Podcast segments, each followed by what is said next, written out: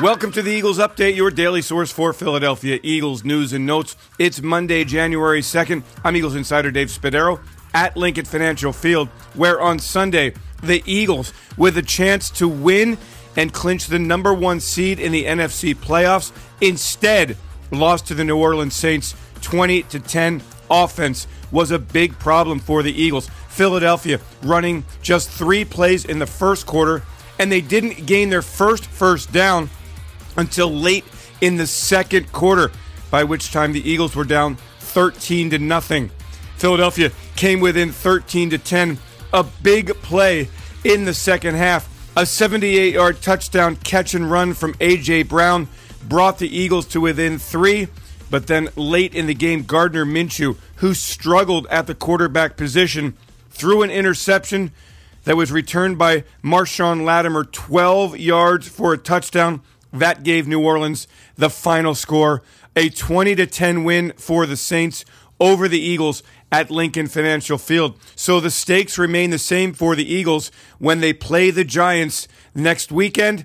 A win for Philadelphia, and the Eagles are the number one seed in the NFC playoffs.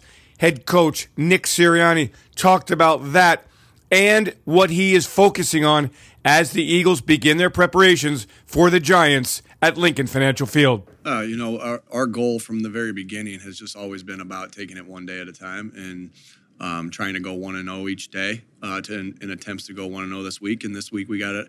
Uh, obviously, it was disappointing what we did today, uh, coaching, playing, everything.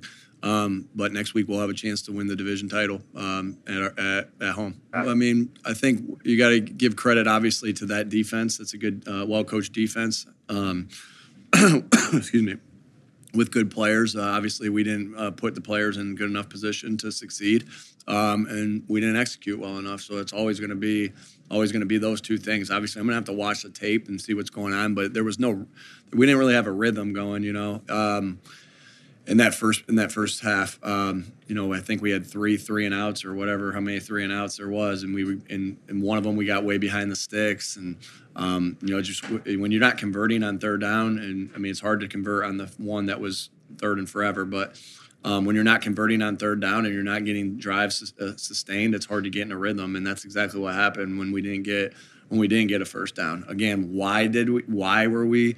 Uh, it, did that happen again? Uh, you got to. It's always it's always going to be coaching. It's always going to be uh, execution, um, and then obviously give them credit as well.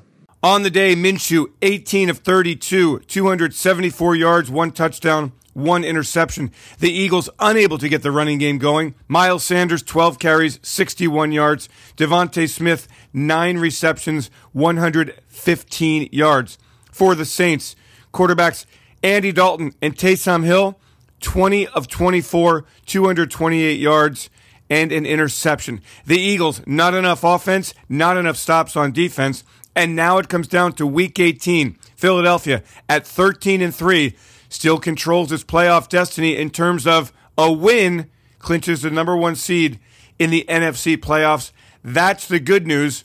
What was hard to digest on Sunday was a performance at Lincoln Financial Field that left a lot to be desired. I'm Eagles insider Dave Spadaro. Thanks for joining me for this Eagles update. Have yourselves a great Eagles day. Fly, Eagles, fly, and go, birds.